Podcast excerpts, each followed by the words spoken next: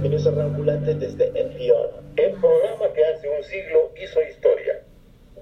Radio Ambulante, el podcast que se atrevió a celebrar su décima temporada en 2020, cuando la pandemia inundó el mundo.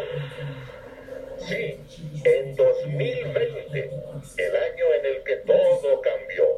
Como que cae una bomba y bueno, uno tiene que reaccionar y ver cómo salir de esa situación.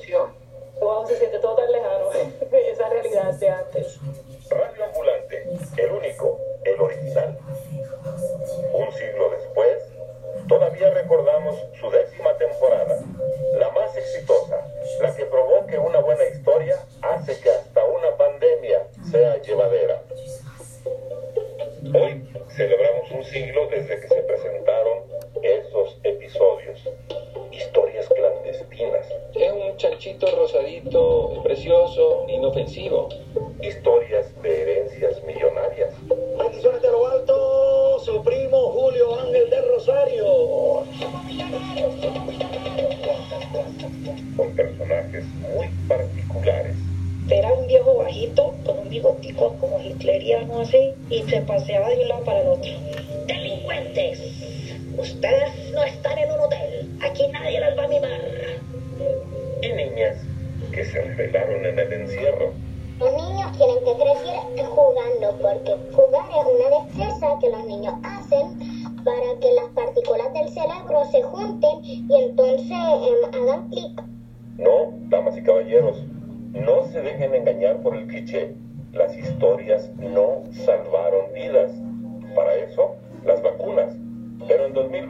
Quedó claro que Radio Ambulante sabe cómo contar historias cuando más se necesitan.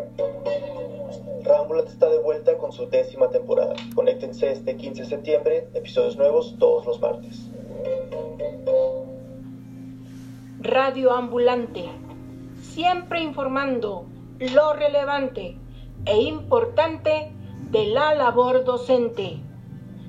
Los docentes siguen avanzando, proponiendo un trabajo colaborativo, animando a los alumnos y a los padres de familia.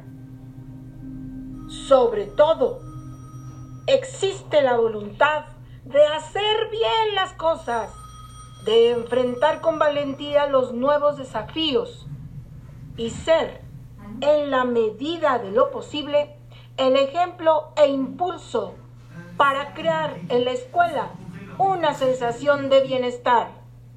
Todo a través de la comunicación efectiva, de hacer valer el diálogo para que la toma de decisiones sobre lo que se necesita mejorar y hacer brinde confianza y total seguridad a los hogares, a los alumnos, a las familias.